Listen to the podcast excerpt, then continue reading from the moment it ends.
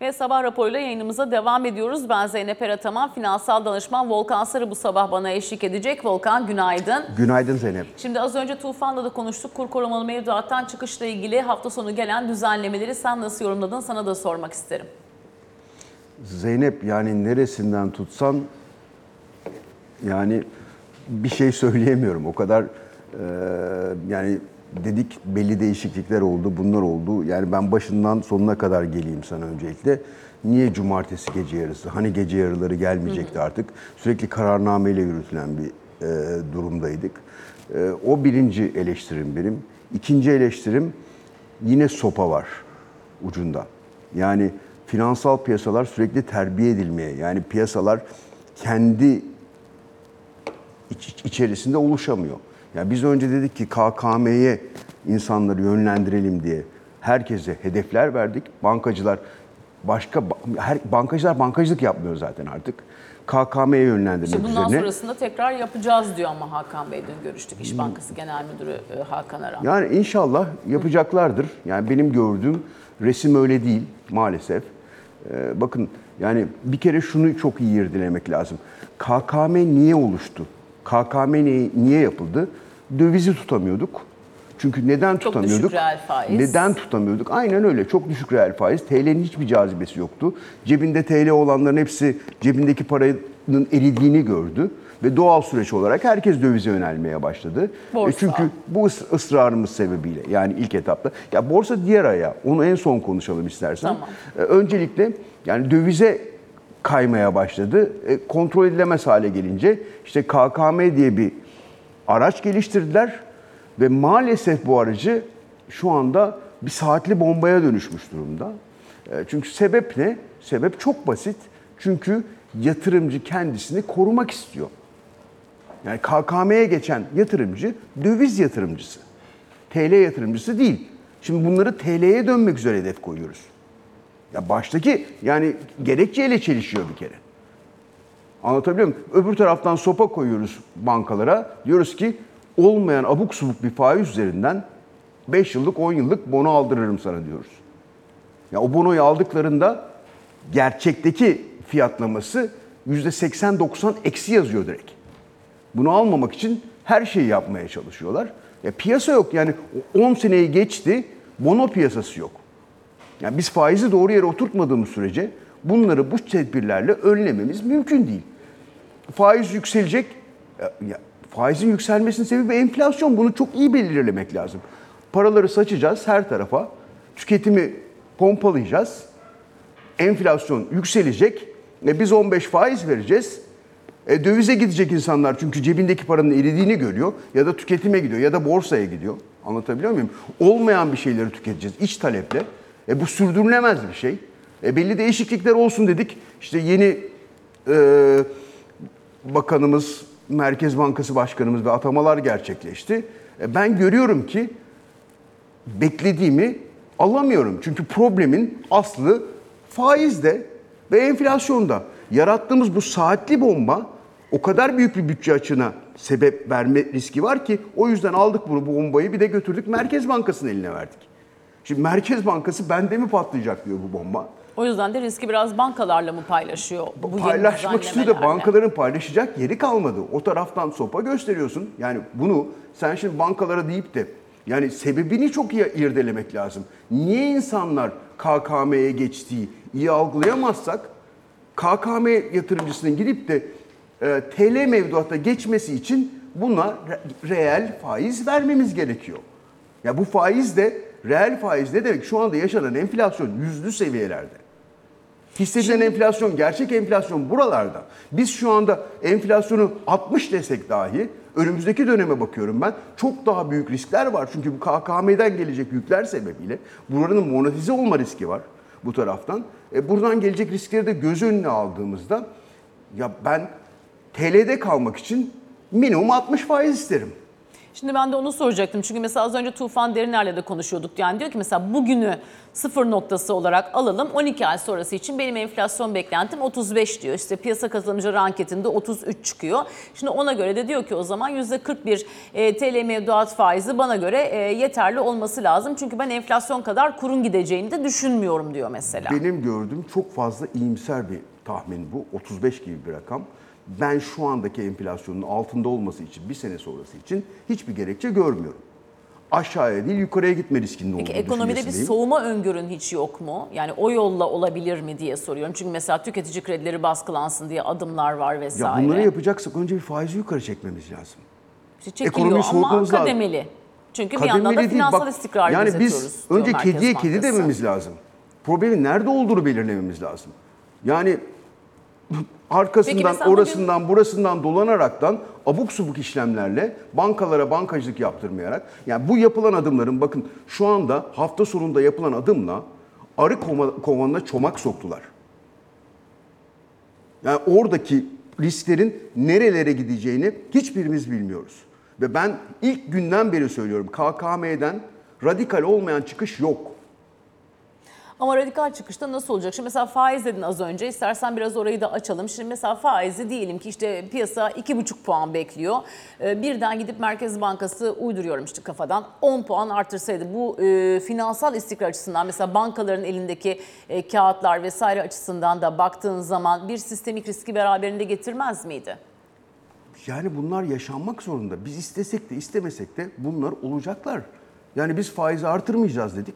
Döndük artırmaya başladık. Ama artırmamız gerektiği şekilde artırmadığımız için bu noktada. Biz şimdi bunları düşük şimdi tutarak hafta bankalara... Hafta adımlar peki üstü kapalı bir faiz artışı piyasa anlamında diye yorumlanabilir mi? Şimdi bak bunun iki etkisi olmasını beklerim ben. Hı. İki etkinin de bir tanesi faizin net bir şekilde yukarı çıkması lazım. Diğeri de dövizin yukarıya talep çıkması lazım. Dövize talebin gelmesi gerekir. Bunun sonuçlarından iki tanesi bu. Ama burada oluşturduğumuz canavarın boyutu 125 milyar dolara bulduğu için yani buradaki dövize talebin miktarı yüksek olacak olursa faiz yeterli gelmeyecek olursa yatırımcıya dövizde kontrol elden kaçabilir. Yani bu, bulunduğumuz ortam içerisinde bak dövizin şu anda bak en önemli şeylerden bir tanesi ihracat pazarlarımızda yavaşlama var. İhracat istediğimiz şekilde gitmiyor. Bu maliyet anlamında söylemiyorum. Daha öncesinde Avrupa pazarları çok daha iyi noktalardaydı. Burada bir yavaşlama var. Turizm iyi gidiyor ama beklenen kadar iyi gitmiyor. Yani benim tahminlerim daha ilerilerdeydi. Özellikle Rusya tarafından falan turist gelişinde sıkıntılar var. Şimdi böyle bir resim içerisinde bakıyorsun. İçeride bir miktar yavaşlamanın olması isteniyor. Ama belli kesimlerde finansal enstrümanlardan para kazananlarda sıkıntı yok. Ama sabit getirilerde çok ciddi sıkıntı var. Önümüzde bir seçim var. Hala para saçmak istiyoruz. Miktarsal sıkılaşma diyor Merkez Bankası. İşte zorunlu karşılıklarla düzenlemeler de gördük mesela cumartesi. Yani bunların hepsi sopa. Yani zorunlu karşılıkların bu boyutta olduğu ülke nerelerde var? 3. dünya ülkelerinde yok artık zorunlu karşılıkların bu boyutlara geldiği. Ya bu demek ki finansal sistemimizde ciddi sıkıntılar var. Sen yönetemiyorsun sistemi. Adama diyorsun ki %29'un zorunlu karşılık alacağım. Ya böyle bir dünya yok. Ya paranın 1/3'ünü alıyorum diyorsun. Ondan sonra da diyoruz ki finansal sistemimiz iyi noktada. Faizlerimiz şuraya geliyor. Bunlar burada. Ya yok bu yani böyle bir zorunlu karşılıklar. Ya biz diyorum ya önce problemi doğru yere koymak lazım. Problem nedir? Yaratmış olduğumuz enflasyondur. Bunun karşılığında da karşılığın insanlar kendini korumak istiyor. Burada yapılabilecek şeylerden bir tanesi yeni bir enstrüman gelmesi lazım. Bu enstrüman nedir? Yani insanlar işte süper bono bilmem neler konuşuyor. Şimdi Hakan Bey diyor ki KKM'ye alternatif bir araç gelmezse bence daha iyi olur. Çünkü tekrar bir maceraya atılma riskimiz var diyor. Değil. Alternatif olarak yani alternatif değil. İnsanlara koruyabilecekleri bir şey getirmek lazım. Benim oradaki nacizane önerim enflasyon endeksi bono gelirse bir miktar burada istikrar sağlanabilir. Şimdi bakıyorum ben mesela yani işte... TÜFE'den farklı bir kağıttan bahsediyorsun. Enflasyon endeksli. Enflasyona endeksli. Ya yani insanlar kendini enflasyondan korumak için bunu buralara geldiler. Enflasyon endeksi. Tabii enflasyon rakamları da biraz daha gerçekçi olmasını umut etmek lazım. Yani diğer taraftan bakıyorum ben. Şimdi dips çıkarmayacağız diyorlardı iç pazara. Hop döndük, şimdi dips geliyor. %6 ile. Anlatabiliyor muyum? 2 yıllık dips geliyor %6 ile. Ya bakıyorum yani, bir de global ortama bakmak lazım. Şimdi Amerikan faizi olmuş 5,5. 2 yıllıkları diyorsun 5'in üstü diye, evet. Yani bir yıllıktan bahsediyorum. Kısa, daha kısadan. Evet. 5,5. Sen bakıyorsun, burada veriyorsun 6. Türkiye'nin riskine bakıyorsun. Yani buralarda içeriden belli bir kapama sebebiyle talep oluşturabilirsin. Yani finansal piyasaların, yani paranın akışkan olduğu yerlerin altın fiyatına bakıyorsun. Global piyasadan koptu. Altın ithalatını kısıtladın. Yani biz problemleri adres etmek için yani doğru şekilde hareket etmiyoruz. Ya bunun çözümü, bir kere ekonomiyi soğutmayı göze alacağız. Yani işte insanlar faiz ne olur diyorlar şimdiki toplantıda. Yani diyorum ki ilk seferinde ne yaptı? 8,5'tan işte 15'e çıkardı. Tamam mı? 6,5 artırdı. İkincisinde bunun altında artırır muhtemelen diyordum ben. 5 artırır diye bekliyordum. 6,5'tan biraz da çok iyimser kaldım. 2,5 artırdı. Bu sefer ne artırır diyorlar. Yasa yine 2,5 diyor. Yani benim gördüğüm, 20'ye gider yani diyor belli bir şey izliyorlarsa, patika izliyorlarsa 2,5 artırmaz, 1,5 artırır bence. Belli bir patika izliyorlarsa, doğru olan budur demiyorum. Benim tahminim 19'a artıracakları yönünde. Ne olması gerekiyor diyorsan şu anda en az 50'ye çekmesi lazım. Ha, bunun bankacılık sistemine etkileri olacak mı? Bu yapılanların etkisinden daha fazla değil. Çünkü bu yapılanlarla, bankacılık sistemine verilen sopalarla, diğer taraftan bankacılık sisteminde 5 yıllık, 10 yıllık değeri olmayan bonolar alınıyor. TL'nin fiyatını doğru yere koymamız gerekiyor. TL'nin faizinin doğru belirlenmesi gerekiyor. Bunu doğru belirlemediğimiz sürece, yani biz bu problemi, o oraya olur, bu boruyu alır, yani olacaksa olacak, bunun yapılabilecek fazla şeyi yok. Yani bu herkes ona göre pozisyon almaya çalışıyor. Bankalarda gittiler, olabildiğince işte talep geliyor, TÜFE eksilerle bonoları aldılar. Niye onunla aldılar? TÜFE eksilerle. Eksi %10 değil mi en son TÜFE endeksi kağıdı? Hatırlar mısın? TÜFE artı 30'da bono alınmıyordu bu ülkede. Yıl 96, 97. TÜFE artı 30'da bono alınmıyordu bu ülkede. TÜFE eksilerle, ama yani artık yönetilen bir bankacılık sektörü üzerinden gidip yani reel anlamda ciddi zararların olduğu ve bilanço risklerinin çok büyük boyutlara geldiği bir ortam içerisinden geçiyoruz. Şimdi o zaman banka hissesi olan veya almak isteyen, Tufan'la da az önce konuştuk, yatırımcılar için nasıl bir öngörün olur? Onu da sorayım. Zeynep, ben belki piyasanın aksine düşünüyorum. Ben tamamıyla uzak durulması gerektiğini düşünüyorum. Türkiye'nin, bankalardan mı, borsa genelinden mi? Bankalardan. Yani borsa geneline geldiğimizde onu da konuşalım. Az evvel birazdan konuşalım. Çünkü orada da 6 milyon yatırımcıyı geçtik artık halka arzlar sayesinde. Ya benim tecrübem, ben uzun zamandır bu piyasalar içerisindeyim. Şu anda bir balon bölümüne gelmiş durumdayız. Yatırımcı miktarı geldiğinde işte ortam buna müsait şu anda. Bunun nereye kadar şişeceğini söylemek zor. Amerika'da dotcom balonları herkes gördüğü halde nerelerden nerelere kadar şişti. Burada da şişebilir. Ama şu andan itibaren yani borsa için neye bakmamız gerekiyor Zeynep? Faizler artacak diyoruz. Anlatabiliyor muyum? Faizlerin artması gerekiyor. Az, çok, nasıl olursa işte Merkez Bankası'nın faizi artmaz da piyasadaki mevduat faizleri artmadığı takdirde dövizi tutamazsınız. Oradaki dengeyi çok iyi şey yapmaları. Benim gördüğüm, dövizi, faizi yeterince artırmayacaklar. 40'lı rakamlarda tutmaya çalışacaklar. O da dövizi de yukarı çekecek. Yani hem faiz hem döviz yukarı çıkacak. Kredi kanalları açık değil diğer taraftan. Bir diyoruz, faizler artacak. Bu borsanın alternatifi. İki diyoruz, ekonominin yavaşlaması lazım. Piyasaların yavaşlaması lazım. Üç, bakıyoruz ihracat pazarlarında sıkıntı var. Yani iş talepte azalma istiyoruz. Böylesi bir ortam içerisinde borsaların normalde çok ciddi baskı altında olması gerekir. Şimdi enflasyon muhasebesi olmadığı için de karlılıklarda yani abuk subuk rakamlar görüyoruz. Bunları analiz edebilmek için, gerçek fiyat kazanç oranlarını görebilmek için bizim bunları reel olarak bakmamız gerekiyor. Karlılıklarında, ben konuşuyorum birçok şirkette, karlılıklarında reel anlamda döviz bazındaki karlılıklarında birçok şirketin şu anda çok ciddi sıkıntıları var. Düşmüş durumda. Ama şimdi bankalar üzerinde de dün Hakan Bey'le konuştuk. Mesela öz kaynak karlılığı tarafında hani enflasyondan arındırdığımız noktada önümüzdeki 6 ay için çok ciddi bir iyileşme beklentisi olmadığını söyledi mesela Hakan Bey. Yani zaten eksi yazıyor. Bankalarda fiyat kazanç bakmak veya şey bakmak bunlar değil. Öz sermaye karlılığı enflasyonun altında mı üstünde mi? Hatta baktığımızda TÜİK enflasyonu. Hı hı. Anlatabiliyor muyum? Hep altında geliyor. Sermaye yiyor. Böylesi bir ortamda bankalar yukarı geliyor. Bu neden geliyor? Çünkü para akışlarından geliyor. Ve yatırımcıların çok dikkatli olması gereken bir dönemdeyiz bence. Ucuz olan belli hisseler var ama piyasanın genelinde gerçekten çok pahalanmış. Manipülasyon had safhaya ulaştığı, özellikle halka arzlarda, belli hisselerde manipülasyon had safhaya ulaştığı ve çok fazla bilinçsiz yatırımcının geldiği bir ortam içerisindeyiz.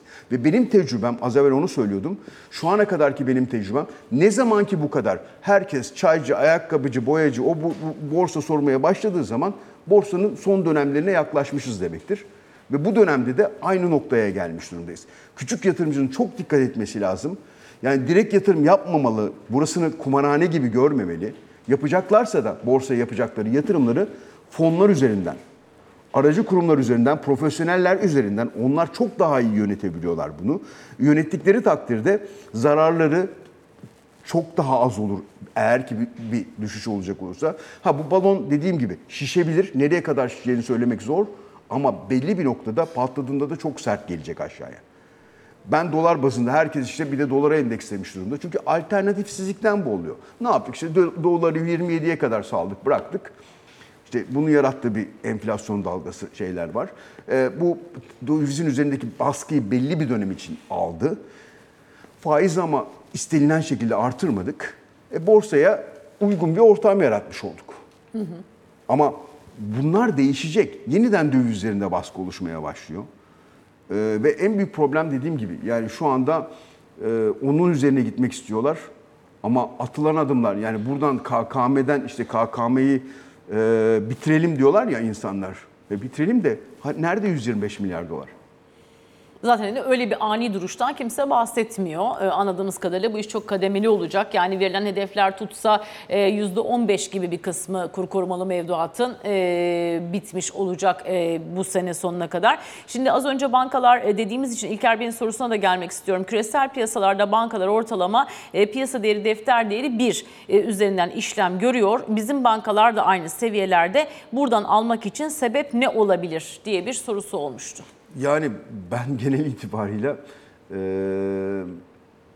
yani mesela yabancının bizim piyasaya gelecek olmasıyla ilgili umutlar var. Swap piyasasının açılmasıyla ilgili umutlar var. Bu normalleşme kapsamında Moody's iyi konuşuyor falan. Bunlar belki bir etken olabilir mi? İyi konuşanlar da var. Çünkü yabancı gelirse finansallardan ben ne iyi gelir tarafından, değil mi? Ne kötü tarafından. Yani orta olanı irdelememiz lazım.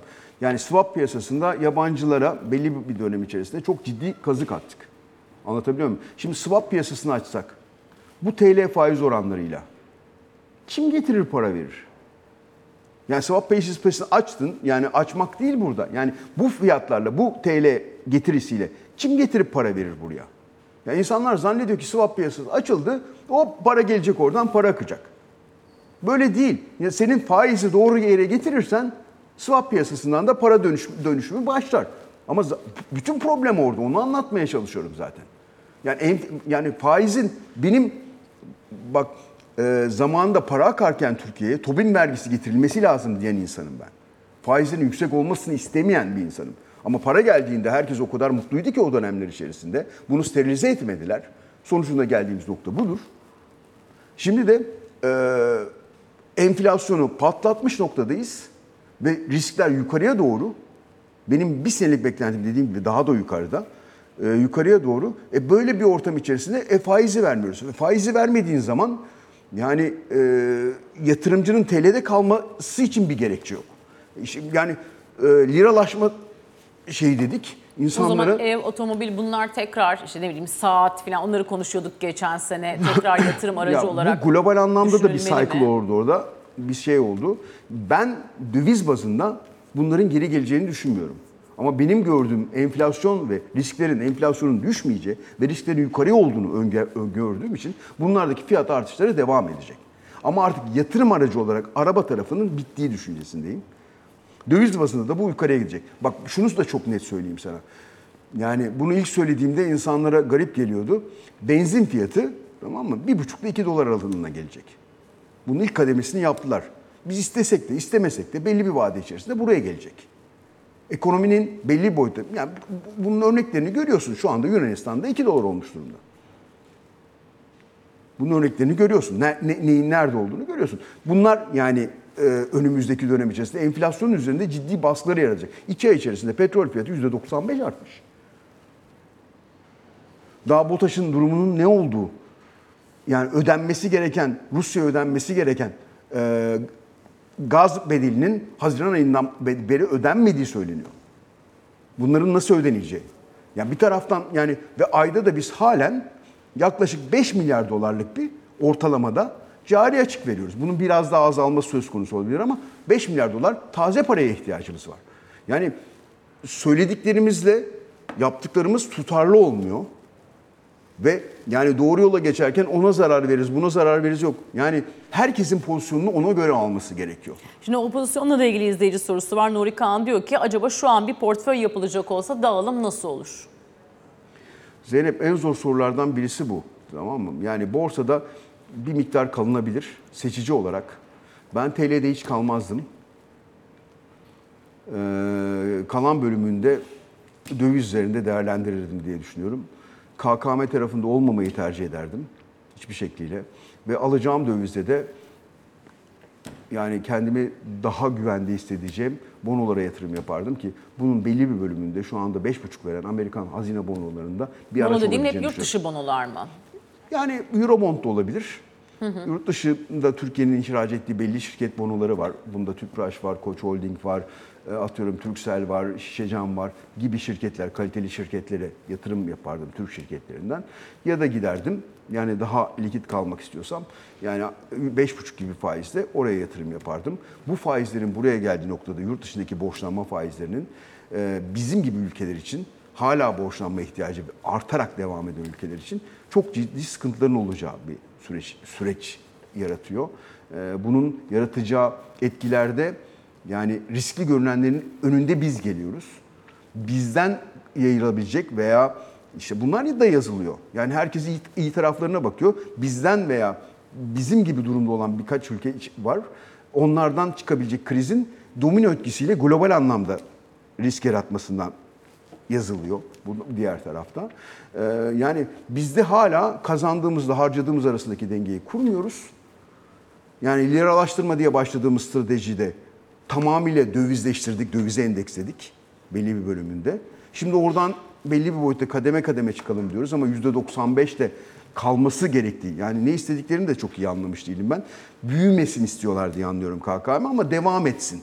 %95'te çevirme oranı hedefi verilmiş. Yabancı para tarafında evet. TL tarafında %50, yabancı para tarafında evet %5'lik bir dönüşüm hedefi var. Da %95'i temrit edilecek. Yani 5 dönüşüm derken 95'in temrit edilmesini istiyorlar. Tabii. Evet. Yani bunun da yani artmasın, devam etsin. Ama benim duyduğum bir yandan da bankacılardan azalsın mümkünse. Ama kademeli bir azalsın. Çünkü az önce senin de söylediğin gibi ani %95'e hedef vermiş. Hı hı. Oradaki döviz tarafında bu para dövize gidecek olan gitmesin deniyor. %95 hedefi tutturamazsan cezam var diyor. Hı. Anlatabiliyor muyum? Yani burada artmasın. Ani bir şekilde bitirmenin risklerini sen de az önce sıraladın. Benim o çok gördüğüm değil zaten. Bankacı, hazineci arkadaşlarımla konuştuğumda bunların dönümleri yani şeylerin KKM'lerde vadesi geldiğinde 60-70 bandında. Yani %30'lar, %40'lar aralığındaki bölümü KKM'den çıkıyordu. Bunun çıkmasına da getirmek amacı. Yani yorumlarken onu da iyi irdelemek lazım. Yani ama yani siz sistemi doğru kurmayıp bankacılık sistemi üzerinden piyasaları yönetmeye çalışıyorsunuz ve bankalara sürekli sopa göstererek yapıyorsunuz bunu. Ya böyle bir ortamda işte yabancı gelirim, oraya gelirim, buraya gelirim. Şimdi bakın borsada da ben kendim de hedge fon yönettim Londra'da. Yani buraya gelen para yani özellikle borsa tarafında bizim sıcak değil, kaynar para. Hiçbir, yani burada pension fundlar, emeklilik fonlarıdır, uzun vadeli kalıcı. Bunların hiçbirisi yaklaşmıyorlar. Belli bir opportunist fonlar, hedge fonlar bugün alırlar, yarın verirler. Bugün çıkışına katkıda bulunduğu gibi yarın düşeceğine daha hızlı da katkıda bulunabilirler. Şu anda bize kalıcı para gelmiyor. Bunu çok net ve iyi görmek lazım. Bize gelen para, işte opportunist para şeyde, ya bu da kötü değil. Ama biz yapmak istediğimiz şeyleri yapacak mıyız? Bunun için de bana dediğim gibi cumartesi günü gelen o karar yani beklediğim değişimin olmadığını gösterdi. Peki o zaman orta vadeli programdan neler beklersin Eylül ayında? Çünkü onun da açıklanması bekleniyor. İşte para politikası, maliye politikası ve yapısal reformlar tarafında. İşte enflasyonla mücadele, tasarruf oranlarını artırma gibi hedefler söyledi daha önce Cumhurbaşkanı Yardımcısı Sayın Cevdet Yılmaz. Yani bunların hepsi temenni oluyor. Türkiye'de şu ana kadar tutan orta vadeli program gösterir misin bana? Hepsi dilek ve temenniler bölümü gibi. Şimdi de işte tasarrufu artırma. Ya tasarrufu artıracaksan sen bu şu anda yani geçtiğimiz özellikle 2 sene, 2,5 sene içerisinde tüketime yapılan teşviğin haddi hesabı yok. Yani söylenenle yapılan tutarlı değil bir kere. İşte oradan bir dönüş belki ekonomide soğumayı beraberinde getirebilir. Şimdi bunu insanlar tasarruf aslında etmesi için yani bir tasarruf edecek parayı kazanması lazım. Hı hı. Yani iki bunu kendisine en az koruyabileceği veya bir reel getiri getireceği bir enstrümana götürmesi lazım. Şimdi bizim bunu TL'de yaratmadığımız bir gerçek. Yani TL'de para tuttuğun anda devlet cebinden para çalıyor. Eriyor para. Yani bunu, enflasyondan dolayı. Enflasyondan dolayı işte yani bu sonucunda. Yani yaratılan enflasyon devletin cebinden aldığı paradır senin. Ve biz şu anda gerçek enflasyonu yaşıyoruz. Ve bunu en fazla düşük gelirliler kesimi hissediyor. Alım gücü anlamında. Hı hı. Çünkü gerçek ve hissedilen enflasyon çok daha yukarıda. İşte ya ben bugün mesela çarşı pazarda alışveriş yaptığımda inanılmaz fiyatlar var meyvelerde. İşte bireysel kredilerin baskılanması konusunda da işte mesela Hakan Bey o yüzden söylediğin hani geçim derdi ve hani atıyorum ithal tüketimi körükleyici arasında bir ayrım olması lazım bireysel kredi dağılımında diye. Ya bu insanların gelirlerini artıramadığınızda kısa vadede krediyle hiçbir şey çözemezsiniz. Bu o zaman tasarrufunu artırmasını da bekleyemeyiz tabii ki. Yani getiri elde etmesi lazım. Hı. Yani resme büyük bakmak lazım. Kısa vadede birkaç aylık ihtiyacı olan insanın tüketimini yani kredilendirmek ayrı bir şey. Buna kredi verdiğinizde bu adam yaşamını bununla sürdürmek istiyorsa krediye mahkum bir insan haline dönmesi söz konusu. Yani gelirlerin artması lazım. Reel gelirlerin yükselmesi lazım. İnsanların tasarruf edebilmesi lazım. Şu ortamda Türkiye'de gelir dağılımı inanılmaz bozuldu. Devlet çok ciddi boyutta özel sektöre kredi faizlerini düşük tutarak gerçekleşen enflasyona göre inanılmaz bir servet transferi yaptı. Bundan öncesinde de işte Sayın Berat Albayrak döneminde de devlet bütün özel sektörün kur riskini üzerine aldı. Ve gelinen noktada düşük gelirler inanılmaz noktada. İşte diyorum ya yarın işte benzin fiyatı 1,5-2 dolar olacak. Ben bunu söylüyorum. Ve bunu ödeyecek olan da düşük gelirler. Bundan etkilenecek olan üst kesimdekiler petrol fiyatını artmış, oradan olmuş, buradan olmuştan etkilenmeyecek. Bunu biz ödeyeceğiz. Şu anda çok ciddi bir fatura var ortada. Biz hala bu faturayı konusunda önlem alsak mı, idare edebilir miyiz, şöyle gidebilir miyiz, böyle gidebilir miyiz noktasındayız ve bunun devam etmesi çok kolay değil. Takip edeceğiz çünkü bunlar zaman alacak problemler gibi gözüküyor. Finansal danışman Volkan Sarı çok teşekkür ederiz. Yayınımıza bu sabah çok değerli katkıların için. Reklamlara doğru ilerlerken Bloomberg KT anketini de bir kez daha hatırlatalım izleyicilerimize. %17,5 civarındaki politika faizinin %20'ye gelmesini bekliyor medyanda piyasa. Bu anketin haberiyle beraber reklamlara doğru ilerliyoruz efendim. Bloomberg KT'nin Türkiye Cumhuriyet Merkez Bankası Ağustos ayı faiz kararına ilişkin anketi sonuçlandı. Ankete katılan 20 kurumun medyan beklentisi Ağustos ayında faizin 250 bas puan artarak %20 seviyesine çıkacağı yönünde oldu. Ağustos ayı faiz anketinde maksimum beklenti %20, minimum beklenti ise %16 oldu. Ankette 2023 yılı sonu için medyan beklenti %30 seviyesinde gerçekleşti. Temmuz ayı anketinde 2023 yılı sonu için medyan beklenti %25 olmuştu. Faiz kararı 24 Ağustos Perşembe günü açıklanacak. Türkiye Cumhuriyet Merkez Bankası, Hafize Gaye Erkan yönetimindeki ikinci toplantısında politika faizini %15'ten %17.5 seviyesine çıkarmıştı.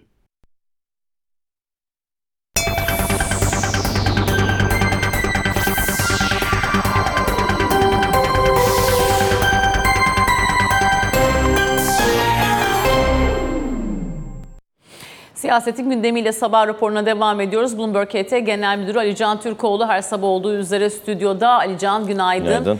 Şimdi dün de seninle söylüyorduk esasında memur ve memur emeklisi için zam pazarlığında kritik bir gün dedik ve arkasından ortaya çıkan tabloda oranda bir uzlaşı sağlanamadığını anlıyoruz. Şimdi bundan sonra süreç nasıl işleyecek? Şimdi zaten aslında dün gün boyu olması beklenen toplantı akşam saatlerinde başladı. Gece de devam etti. Çok geç saatte yanlış bilmiyorsam 3'e doğru tamamlandı. Ve senin de dediğin gibi oransal zamda bir mutabakat sağlanamadı. Ancak toplamda 11 hizmet kolunda anlaşmayı tamamlamışlar kamu işveren heyetiyle memur tarafı. Bu kapsamda toplam 341 maddenin olduğu bir kazanım gözüküyor memur tarafında. 291 hizmet kolu, 50'de genel olmak üzere. Belli başlı konularda da beraber çalışılma kararı almış. Bunlardan bir tanesi 3600 ek gösterge konusu. Ama en çok merak edilen husus tabii oransal zammın ne kadar olacağıydı. Bunda bir uzlaşma yok. Şimdi hakem heyeti artık devreye giriyor. 31 Ağustos'a kadar hakem heyeti bu konudaki kararını açıklayacak. Şimdi memurun en son beklentisi üzerinden gideyim. 3 aylık periyotlarla zam yapılması, 2024 yılı için 3 aylık periyotlarda zam yapılması, bunu da toplam %70'i bulmasıydı. Son dünkü toplantıda kaça indiler ona ilişkin henüz bir bilgimiz yok. Ancak hükümetin son teklifi 2024 için toplam %25'ti, memurun beklentisi %70'ti. 2025 için ise memurun beklentisi refah payı dahil %25+15, %40'lık bir zammın verilmesiydi. Şimdi dediğim gibi iş hakem heyetine gitti. Bu ayın sonuna kadar 31 Ağustos'a kadar hakem heyeti 26-31 Ağustos arasındaki toplantılarda bu toplamda 6,5 memur ve memur emeklisi ama aileleriyle beraber çok büyük bir kitleyi etkileyecek oranı açıklayacak.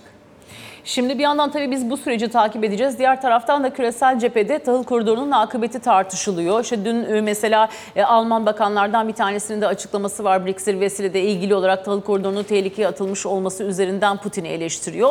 Putin'in de açıklamaları var. Diyor ki yükümlülükler tam anlamıyla yerine getirilirse tahıl anlaşmasına geri dönebiliriz. Şimdi acaba tam olarak beklentisi nedir? Ve tabii Dışişleri Bakanı'nın Ukrayna ziyareti bu anlamda bir kapı açabilir mi? Ne dersin? Açabilir aslında. Neden açabilir? Çünkü muhtemelen Ukrayna ziyareti sonrasında bir Rusya ziyareti de olabilir. Cumhurbaşkanı'nın Macaristan dönüşünde yapmış olduğu açıklamalarda Dışişleri Bakanı'nın bir Moskova ziyaretinin olabileceğinden bahsetmişti. Ukrayna seyahatinden bahsetmemişti ama görüyoruz ki 25 Ağustos'ta Dışişleri Bakanı Hakan Fidan Ukrayna'da olacak. Ve öncelikli konu tabii ki savaşın bitmesiyle ilgili olarak Türkiye'nin arabuluculuğu konuşulacaktır. Ama tahıl koridoruyla ilgili olarak ne yapılabileceği konusu öncelikli başlık olarak dikkat çekiyor. Dolayısıyla 25'indeki Ukrayna ziyareti sonrası muhtemeldir ki yine Ağustos sonuna denk gelebilecek bir tarihte bir de Moskova ziyareti olabilir Dışişleri Bakanı Hakan Fidan'ın.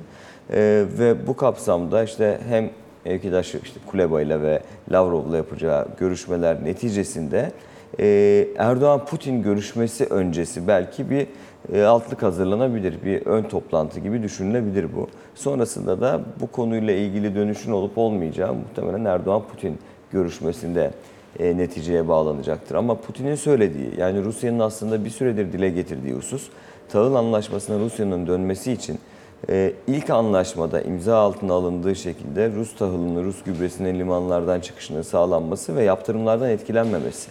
Yani işte hem SWIFT'le ilgili uygulamalar hem de Rus gübresini taşıyan gemilere yaptırım uygulanmaması hususunda Avrupa'dan bir aslında ilk anlaşmada öngörüldüğü şekilde bir destek bekleniyor.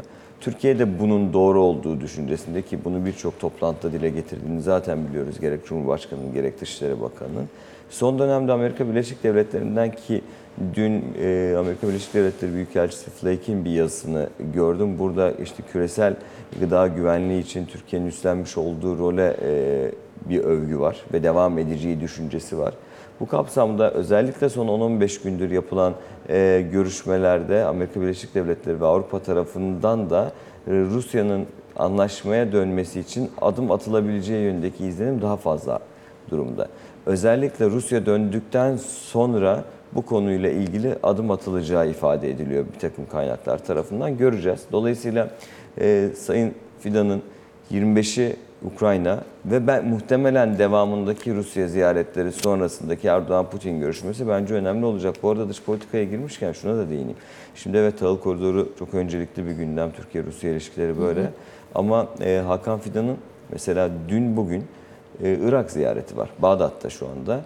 Ve işte Irak Petrol Bakanı'nın Türkiye'de temasları olduğunu biliyoruz. Bir açıklama gelmedi bununla ilgili ama özellikle Türkiye ile Irak arasındaki enerji ticareti, enerji işbirliği, petrol boru hatlarının özellikle işte Irak Ceyhan boru hattının tekrar eskiden olduğu gibi yoğun bir şekilde kullanılması ve bunun dışında farklı enerji anlaşmaları yolunda adım atılması hususunda bir takım beklentiler var. Şimdi dün Hakan Fidan'ın açıklamalarından su konusunda bir işbirliğine gidilebileceği yönünde bir izlenim edindik işin doğrusu. Bu kapsamda terörle mücadele başta olmak üzere Irak'la Türkiye arasında yakın zamanda su ve enerji hususlarında yeni görüşmelerin ve yeni anlaşmaların imzalanabileceği yönünde bir takım beklentiler doğdu. Bu kapsamda tabii ki Türkiye-Rusya, Türkiye-Ukrayna, Rusya-Ukrayna savaşının engellenmesi ve tahıl koridoru girişimiyle ilgili adımlar başta olmak üzere dış politikada önümüzdeki dönemde yeni toplantılara da tanıklık edeceğiz gibi gözüküyor.